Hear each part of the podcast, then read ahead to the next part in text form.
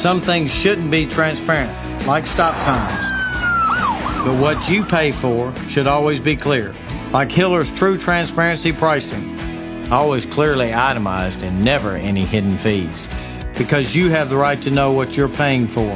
For more information, visit happyhiller.com slash true transparency pricing. Happy you'll be the service is free. Call the Happy Face Truck today. Have that conversation with me today. Let you know if you have sent me something and I haven't been able to reply to it yet, I will. And I appreciate you reaching out.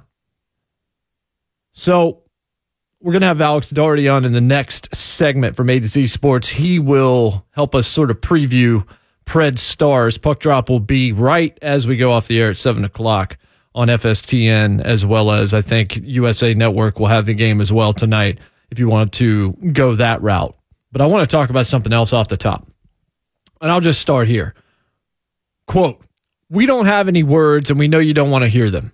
We understand your anger, your frustration, your sadness. Everything you're feeling, we get it. This isn't the ending we imagined, and certainly not the one we wanted.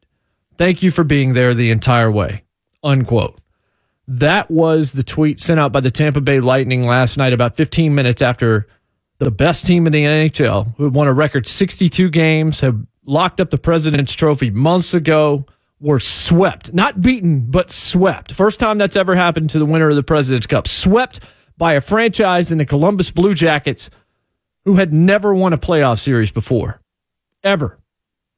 And you know, it's odd how things sometimes happen in a fashion where this theme that you've been hitting relentlessly or thinking about for a few weeks just keeps on cropping up, and sometimes without you even having to try to find it.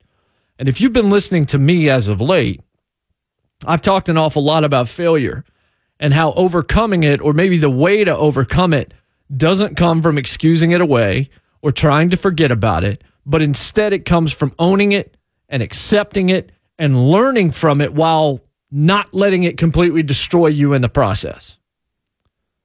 Tiger Woods, at least on the course and in his professional life, came back from failure. He came back from real, palpable adversity. And what he did was absolutely inspiring. Tony Bennett and Virginia lost to Maryland, Baltimore County one year ago, owned it, came back this year, and regardless of how you feel about the wins they got, they won. They won it all and they cut down the nets. These are redemption stories, and they're impossible to deny. But here's the thing what I haven't had this year is the opposite example. I haven't been able to look at a current failure happening right in front of my eyes and witness the immediate response to it. There is no redemption yet. All I've seen is the failure and the response. And then last night happened. The Tampa Bay Lightning, 62 games, a record in the NHL, more than just favorites to take on the Stanley Cup, in many circles, prohibitive favorites. But that's not going to be the case because the Columbus Blue Jackets, who had never even won a playoff series, and remember they were up on they were up on the Capitals 2-0 last year and still lost that series. The Blue Jackets didn't just beat Tampa Bay, they swept them. And this was truly stunning. And it was embarrassing for that franchise. There's no other way to spin this. They got their rear ends whipped. It wasn't a one goal finish, it was three empty netters and a total bludgeoning when you look at the final scorecard. So the Lightning's Twitter account and their social media team quickly put forth one singular tweet. And I read it to you off the top. I'll read it again. Quote, We don't have any words, and we know you don't want to hear them. We understand your anger, your frustration, your sadness, everything you're feeling. We get it. This isn't the ending we imagined, and certainly not the one we wanted. Thank you for being there the entire way. Unquote. This to me is an example of a very self aware group and a franchise that reacted swiftly and, in my personal opinion, beautifully because there was nothing to say. There was nothing to excuse. There was nothing to blame on others. They lost four games to zero. And this record setting, ridiculously great season came to a close with an all time shocking whimper. So I responded last night at Jmart Zone on Twitter and said this was well done. This worked. It was everything that needed to be said to a fan base that you know they had to be hurting so badly. And they didn't understand what had just taken place. They've watched this past week and they're just they're flummoxed. They have no idea. This wasn't supposed to happen. Not to this team, right? Not this year, right? Remember me saying on Monday that regardless of how hard you work or how badly you want certain things, you absolutely cannot live your life based on unshakable expectations for anything here in this life because so many circumstances are out of your control. No amount of planning, no amount of preparation means you're going to succeed. It only positions you better to have a chance to do so. And it's that difference and that view that enables you to actually accept your faults, accept your errors, or getting something wrong and being able to admit to that. It sounds super easy to sit here in my case and say that, but it's not because pride is truly insidious and it's deeply ingrained in all of us. We don't like admitting we're not perfect or that somebody else has a leg up on us in some way. Think of how many parents out there believe that their children have never once been in the wrong in their entire lives.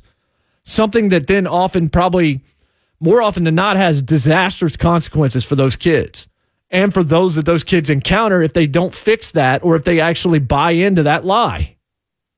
We've all screwed up. We've all screwed up badly. And so after the Lightning tweeted out what they did, I'm sitting here seeing responses that just left me befuddled. And I don't understand this. And some people then responded to me when I asked what on earth was wrong with what the team said. And they responded and they said, well, Twitter's an outrage machine. It's just bots. It's just trolls. It's nobody real. Anybody on Twitter is going to complain if you ask them if they want $100 from you. But here's the thing it wasn't just bots, it was media personalities, and not just media personalities national, nationally, it was media personalities in this city and others that I respect nationally, guys that I know in some cases, and it just made no sense. I suppose that the alternative would have been to say nothing.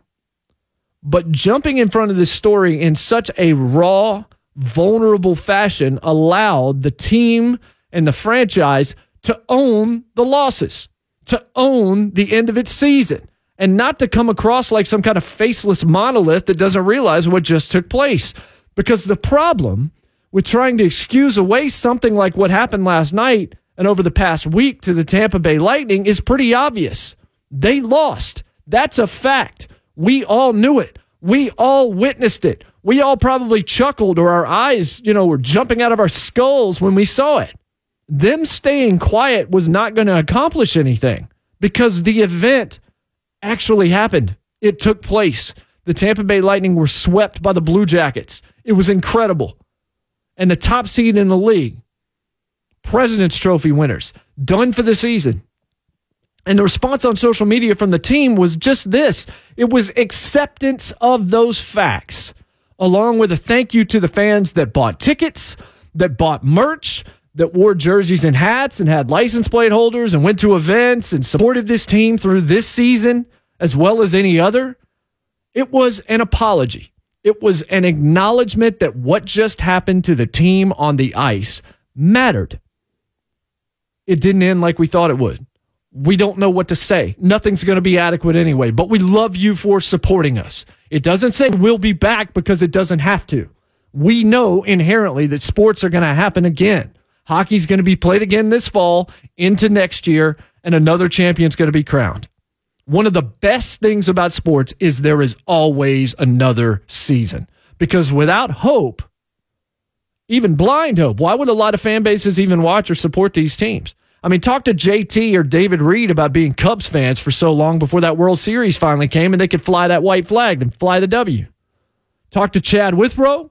Talk to Blaine Bishop. Talk to Brandon Hackney. Talk to me about all the futility that the Atlanta Braves went through before 1995 happened. Talk to JT and me about losing three Super Bowls with the Broncos with John Elway, then not going to one for several years, and then winning two with Mike Shanahan and Terrell Davis and Elway and Rod Smith and Ed McCaffrey and that crew. What you got from the Tampa Bay Lightning last night was rare. It was unfiltered, unvarnished transparency. It wasn't throwing anybody under the bus. It wasn't anything but an acceptance and an acknowledgement that they fell short.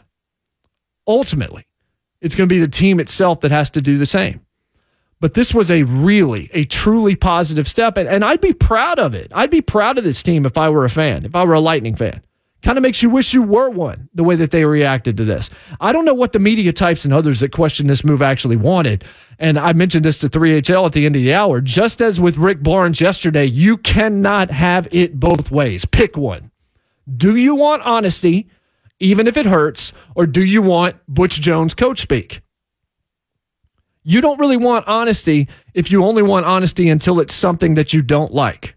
That's like saying you're open minded, but you're only open minded until someone says something that you disagree with. And then all of a sudden, those people have to be shuttered and they have to be closed off and their voices have to be silenced. I, for one, maybe you disagree, but I, for one, want to hear it like it is, regardless of how painful it might be in that moment, because I'm going to respect that so much more than the opposite. And last night, personal example, I had a friend in media, good friend in media someone I respect a lot that was chatting with me privately, and he was critical of one of my takes from yesterday's show. And he had some evidence and just some thoughts that I hadn't even considered to back up his argument. And even though we disagreed, I appreciate truly the time that it took to communicate that to me. And I tried to take it to heart and think it through and attempt to view it from that perspective, from his perspective. And we disagreed, and we still do because I didn't intend it to come across as it did to him. But I'm really glad I heard the opinion. It's going to make me at least think a little bit harder about how things can be interpreted in some ways. And as a fan of a team or as an observer of sports in general, I want the truth. And often the truth is the toughest decision to make to actually allow for that level of vulnerability to swallow your pride and say, you know what? sorry. So I just want to congratulate the Tampa Bay Lightning for having the guts to do what a lot of franchises would not in a tough moment. I don't understand what those that had a problem with this wanted. Kudos to the Tampa Bay Lightning. We will continue to talk hockey, but we'll shift it back to Nashville. Pred Stars game four hits at 7 o'clock tonight. Alex Doherty, who does a great job for A to Z Sports, will join me next here on the Big Six, 1045 The Zone.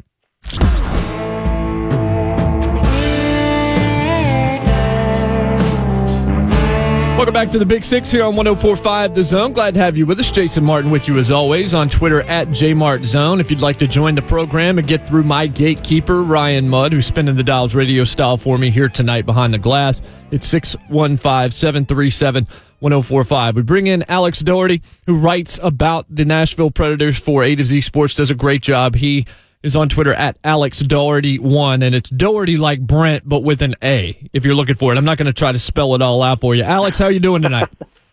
yeah, I'm doing good. Just make sure you don't spell it like Daughtry. That's the most important thing. Yeah. So you so you uh, do not uh, you're not a purveyor of mediocre pop slash rock music, I guess.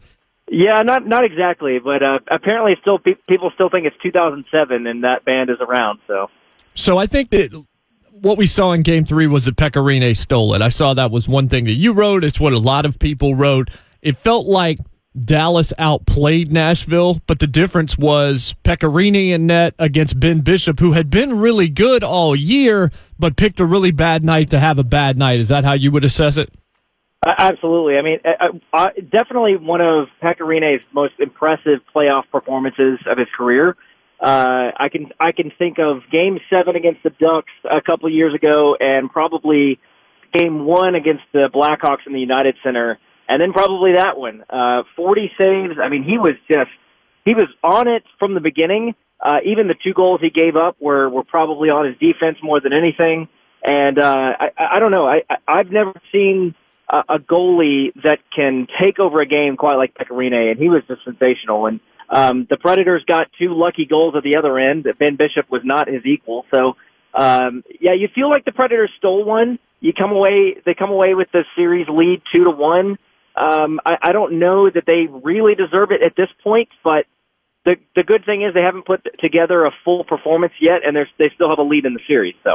Yeah, Coach Montgomery of the Stars said that he believes that his team is the better team right now and has been throughout the majority of the series. And I laid it out yesterday on the show, and I said, look, if you were doing scorecards like it was boxing or MMA, he might be right until you include the goaltending. But when you look at who is out playing who outside of the goaltenders, do you think Montgomery has a case there? Yeah, I, I think definitely. I think the, the Stars have outplayed the Predators in two of the three games. I think, and really, if you look individually, maybe out of the what nine periods that have been played, yeah. the Stars have been better for about seven, six or seven, maybe. And, and so uh, the Predators have had some some timely goal scoring.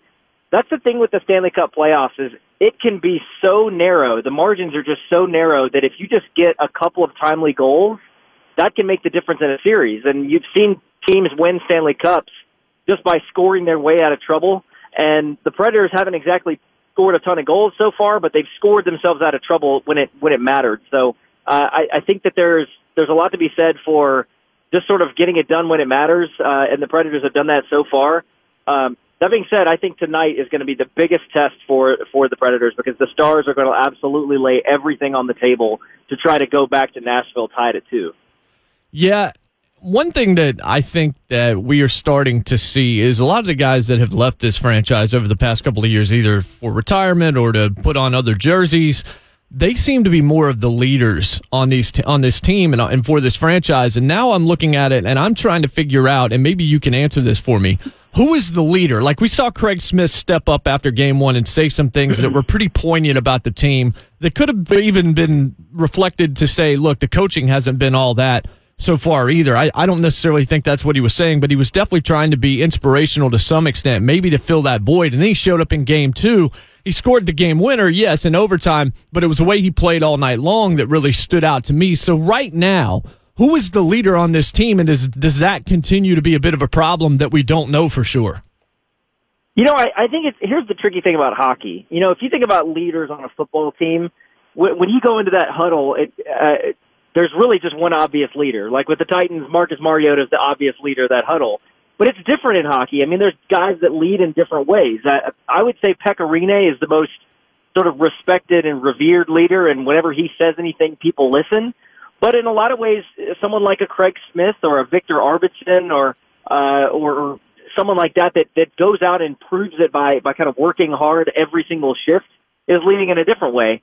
Uh, Ryan Johansen was asked this exact question uh, after game two on Saturday, um, and I, his answer was basically like everybody on this team is a leader in their own way, and there there is they of course some people wear the C or the A, but every, every player has their own leadership style. Um, the other thing I'll mention, I think that there's definitely some because you have the language issue. Uh, you've got some players who obviously feel, uh, sure. feel more comfortable speaking in Finnish or Swedish you've got little factions there of leaders among those groups. They're not separate necessarily. They just kind of follow each other. And I think definitely Filip Forsberg is a leader among those groups. And I think, uh, uh, Pekka Rinne is another one like that. So that's a, just another thing to consider. You might not have thought about with when dealing with a hockey team and leadership. Yeah, I think that's different than other sports. That's a really good point. Alex Daugherty of A to Z Sports joining us here on the Big Six tonight. PK Subban, it wasn't a great year for him but he's playing his guts out right now in the postseason. Uh, I was really impressed, especially with what I've seen from him in the past two games. My man is going for broke out there, and you have to appreciate that, right? Oh, it's been it's been pretty phenomenal to see. I mean, uh, the for for as bad as the regular season was for him, and he and he admitted it all throughout the season that he needed to play better, and he was not doing his best. And uh, you know, he had one of the lowest point points per game seasons since uh, 2012. So we're talking, you know, seven years uh, running this this sort of uh, bad a bad season for the first time in seven years, and I, I think that maybe you know we can all we can all say that the, it part of it was injury uh, related, and he said as much. But um, I I mean to be honest, I really think that some of these guys were were just kind of holding some reserves in the tank.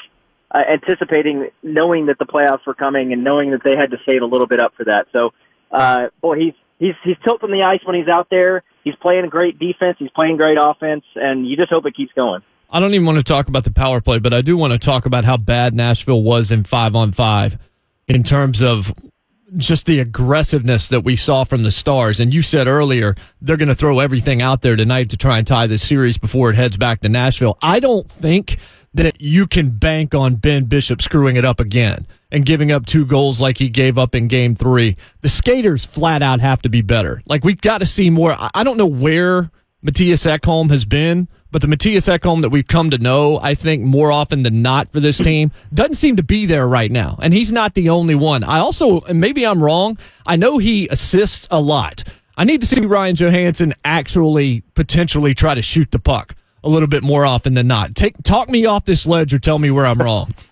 No, I, in fact, I was going to mention Ryan Johansen as soon as you brought that up. I mean, Mattias Ekholm, you're right. He needs to step up his game. I think he's been uh, underwhelming to say the least. But look, Ryan Johansen uh, doesn't have a point in the in the first three games. Just to give you some perspective, only twice this season did he have a stretch of three games or more where he didn't get a point. So that's how huge he was for the Predators this year. I mean, he led the team in points. They need production out of that guy in order to be a successful team. I mean, they wouldn't have won the Central Division without Ryan Johansen doing what he does. Uh, you know, obviously he needs to shoot more, but I just think I think for to, to for some extent to some extent he needs to relax a little bit. Uh, I think he's maybe playing a little bit too fast. I know that sounds a little silly, but uh, I think he's trying to make some some crazy plays here and there that he doesn't need to worry about. Just play physical, get in the corner, play with it. That he's got this nice long reach that he can use uh, to his advantage when he does that, when he's when he's using that reach, when he's using his physical, you know, body to kind of box out players, he no one can stop him. He's great. So he just needs to get back to that. And Rocco Grimaldi, uh, his speed has been fantastic since they got him on the ice. I continue to wonder why it took so long to get him out here because I know you can't count on him to go out there and have a goal every single night. You, you can't expect that. But it seems like to me, especially in this matchup, Grimaldi is far superior to what the Preds were trying to throw out there in game one. And of course, due to injuries and and things like that, it makes it a little bit easier to keep Rocco out there. But Rocco has really, really helped this team, correct? Uh, yeah, he's been great. And, you know, a lot of times in the playoffs, it's all about matchups. And I think that Rocco Grimaldi is a, a matchup nightmare for a lot of fourth line, uh, for a lot of fourth lines out there. So he's, he is a very atypical fourth liner. I mean, not many fourth liners in hockey have the speed that he has, or even the skill that he has. Uh, I, I think that's a, a real important thing. I mean, the, the fourth line right now is playing a little bit more like the second line should play. Was playing with some speed, playing with some transition game, getting the getting an offensive stoppage and getting a start in the offensive zone. I mean, they they look a little bit more like what the second line should be doing with Turris and Granlund and Smith. Uh, I mean, he has transformed that line since he got into the lineup, and they, they really missed him down the stretch with injury, uh, him being out with an injury too. I mean, he he's been like this all year. He's been a, a sort of an, an energizer bunny on the fourth line. Obviously, similar to Viktor Arvidsson, not as much skill, but uh, yeah, he's been he's been absolutely huge, and I, I think he's really gearing up for that contract too. I think he knows that this summer he's going to be he's going to be uh, talking to David Poile about possibly staying in Nashville long term. So. So the Granlund thing, I mean, he scores. He that may be the first thing he's really done in a Preds uniform since he got here.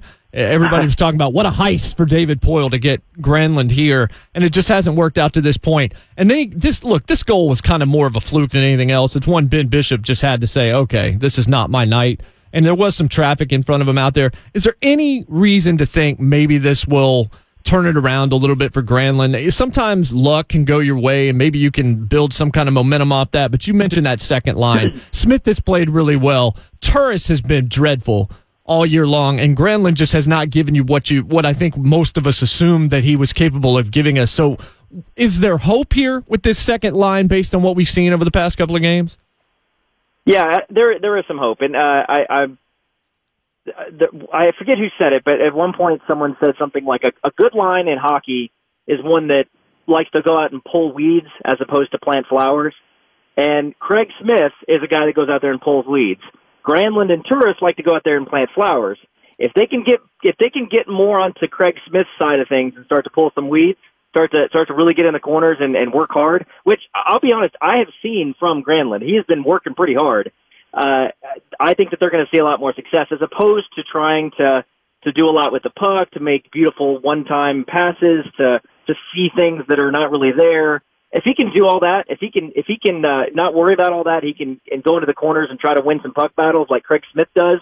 He's going to be fine. Uh, the good thing is, you know, sometimes you're going to get lucky, and sometimes when you just shoot the puck on the net, it's going to take a crazy bounce off the underside of a, of a blocker and go in. Um, but you can't expect that every time, obviously, and you got to just go out there and work every single shift. So uh, I have seen pretty good things from the second line, and I, I think that uh, I wouldn't be surprised if they get a goal tonight too. You and I both picked Preds in six, which means Dallas is going to have to win another one. Do you predict that one's coming tonight, or do you think it goes three one and then they get another one before the Predators finish it off? I, I, I think Dallas comes out pretty pretty heavy tonight. I really do think Dallas is probably going to come away with a come away with a win tonight. Uh, I just think that this is going to be the toughest game the Predators have played all year.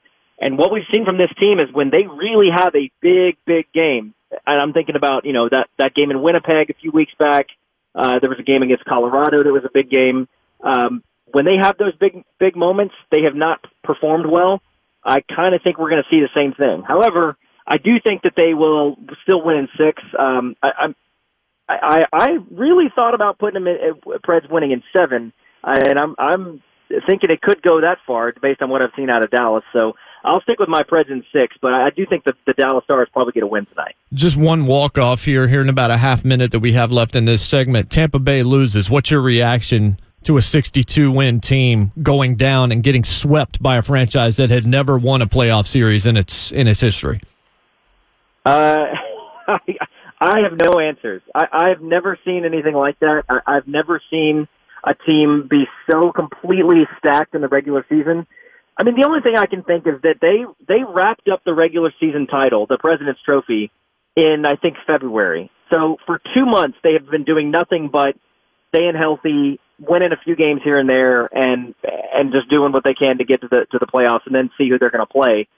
And two months off after after an intense four months of hockey, that is a little bit difficult to ramp up yeah. in, in just a few games. So that that's really all I'm thinking. But oh boy, I, I, I did not see that coming. I didn't even see Columbus beating them at all, let alone a sweep. So yeah, well, yeah, sometimes the hockey gods, I guess we talk about the football gods and the basketball gods, but the hockey gods, not this year for the Tampa Bay Lightning. Alex Doherty of A to Z Sports has been our guest at Alex Doherty one on Twitter.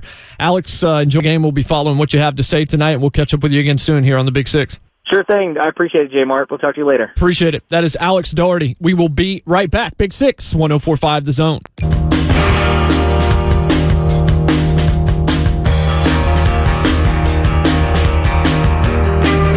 Welcome back to the Big Six here on 1045 The Zone on a Wednesday in the Music City.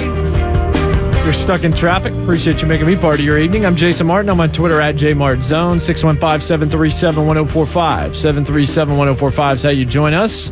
We're brought to you by Renters Warehouse, dedicated to helping homeowners become rent estate investors by renting their homes instead of selling. Renters Warehouse, the rent estate company.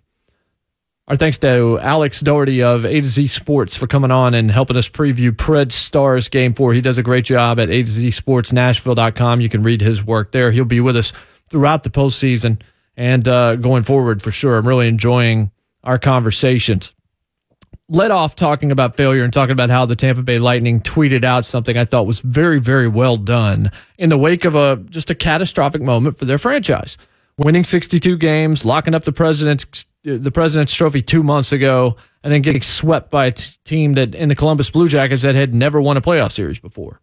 And instead of saying nothing or saying it is what it is, they said, We don't know what to say. We know you're hurting. We're hurting too. This isn't what we wanted. This isn't the way that we thought that this was going to go down. We're sorry.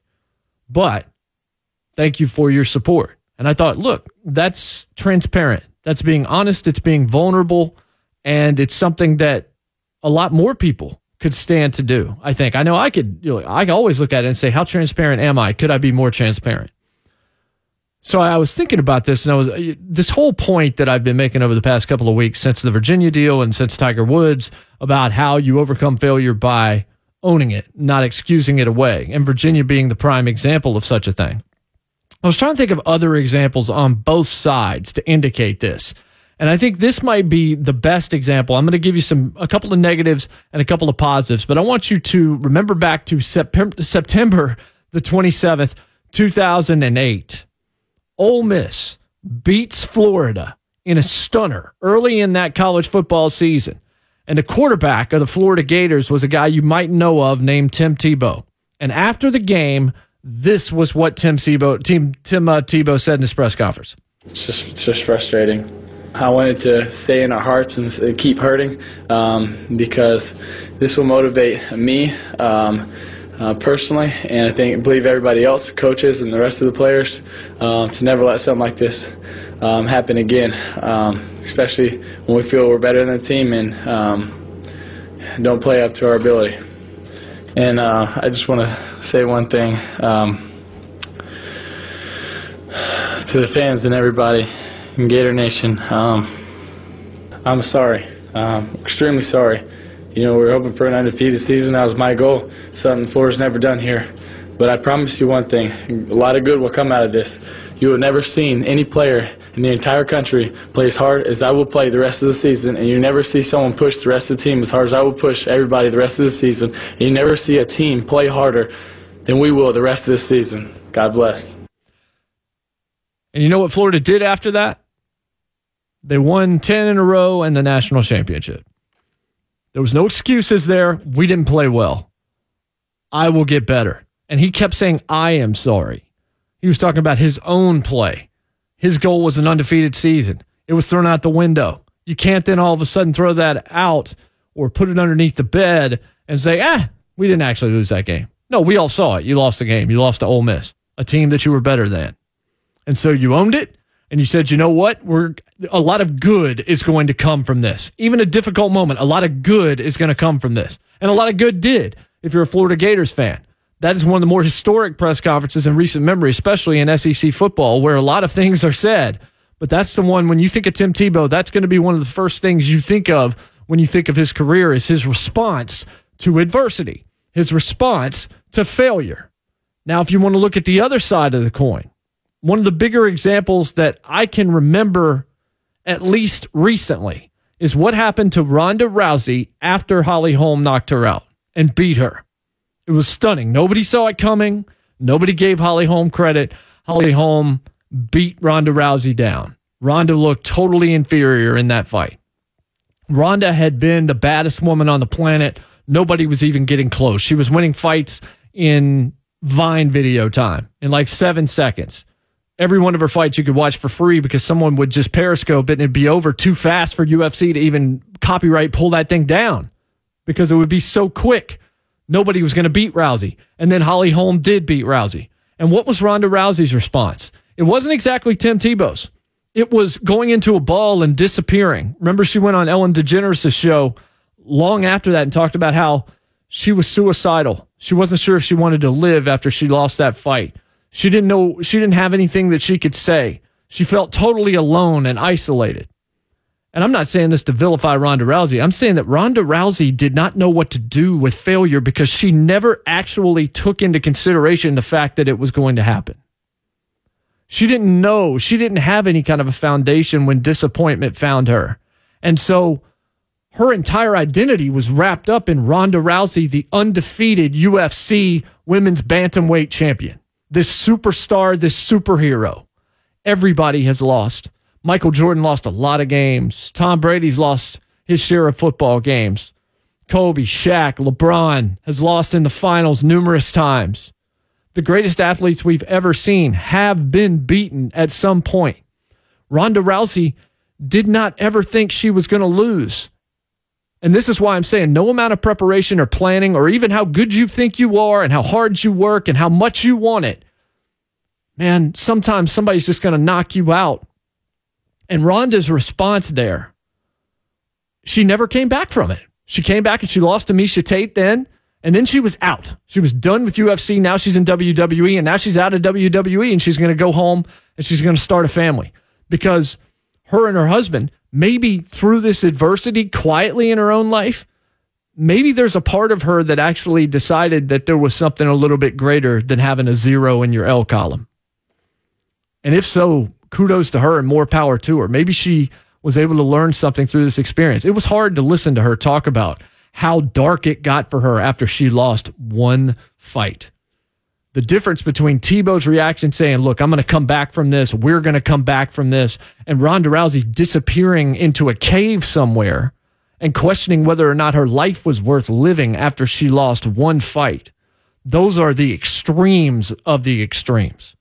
You overcome failure not by excusing it, you overcome you overcome it by owning it. Ronda Rousey, everybody else saw that fight. I don't know that she ever fully owned it. She just kind of disappeared. She didn't know what to do. It was a sad story.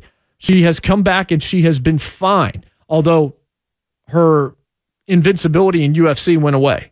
And now she's out of UFC and out of fighting in general. And her story has changed. The way you react to adversity really determines a lot about whether or not you're able to overcome it or whether or not it overcomes you. Food for thought. We'll be right back with Pro and Con. Big Six, 1045 The Zone.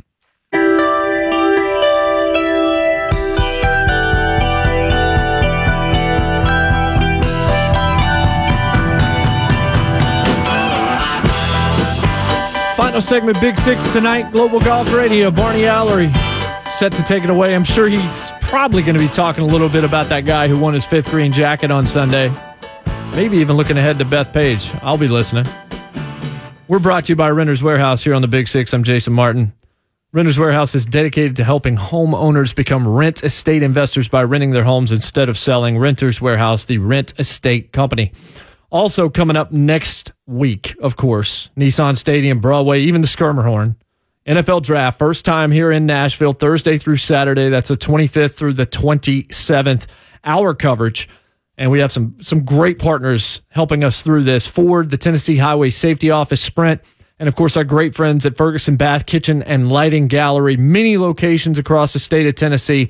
Ferguson Bath Kitchen and Lighting Gallery is your destination for appliances, including the efficient Whirlpool connected steam wall oven.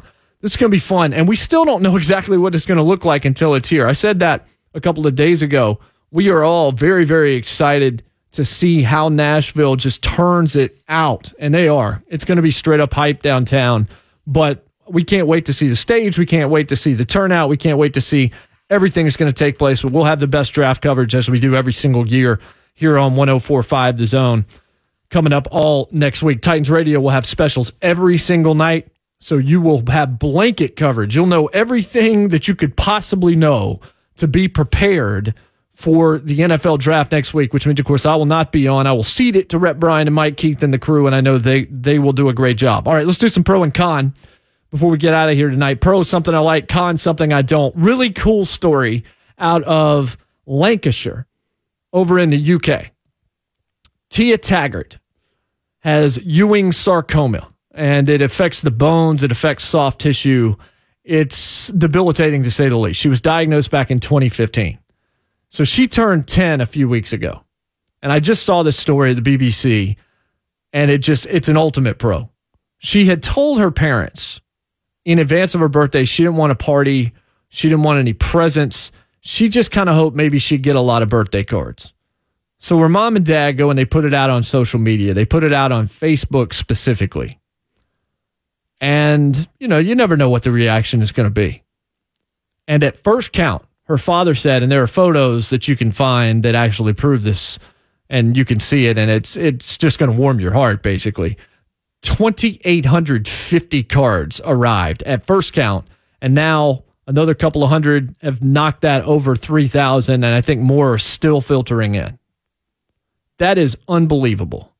And it's just a reminder. And you guys know this full well as we are, you know, supporting Jonathan Hutton and his LLS Man of the Year campaign. And tomorrow night, we're all going to be out at the Bell Tower for an evening with Amy Adams Strunk, John McClain. And those, it's going to be tremendous. I've never been to the Bell Tower, so I'm super excited about it, but it's going to be just another event for an awesome cause.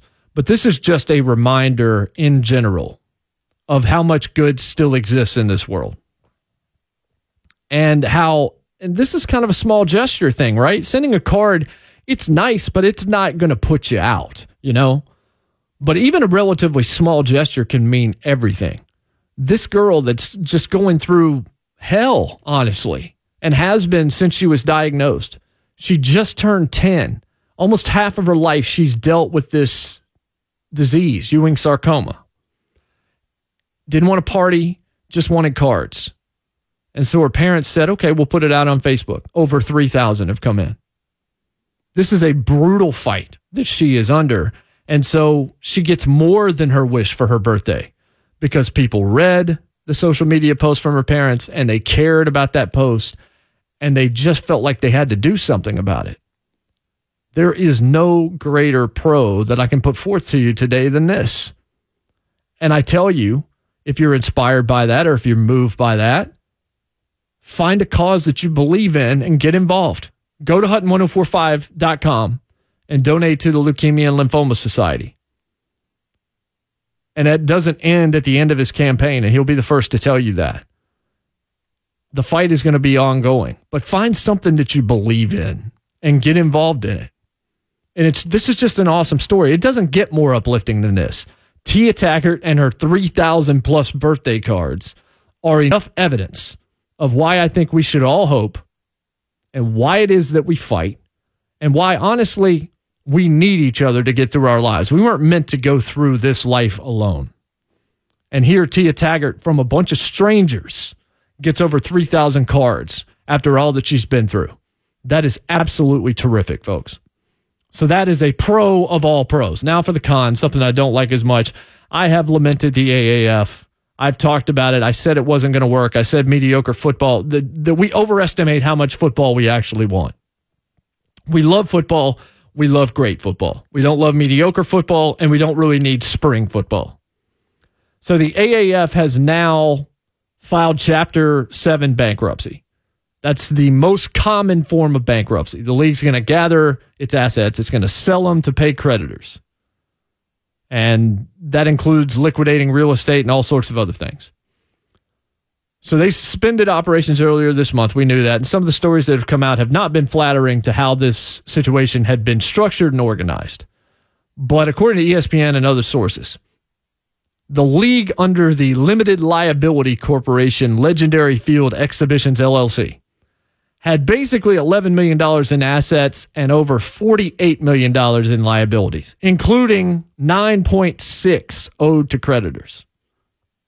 And this is an amazing quote from ESPN.com. The league, despite millions of dollars invested in it, has $536,160 in the bank, only $78,582 in licenses, franchises, and royalties. And they owed way more than that. Like I, I, can't even give it to you, but they owe just to MGM Resorts International, they owe over seven million dollars for security interest in intellectual property. There are three, not one, not two. LeBron, D Wade, Chris Bosh.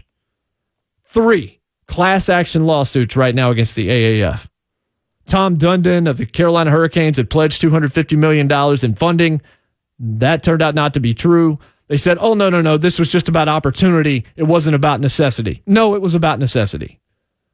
Charlie Ebersol, there are a lot of people that are on the hook that invested in this thing that are never going to be able to recover their losses or they're going to get pennies on the dollar.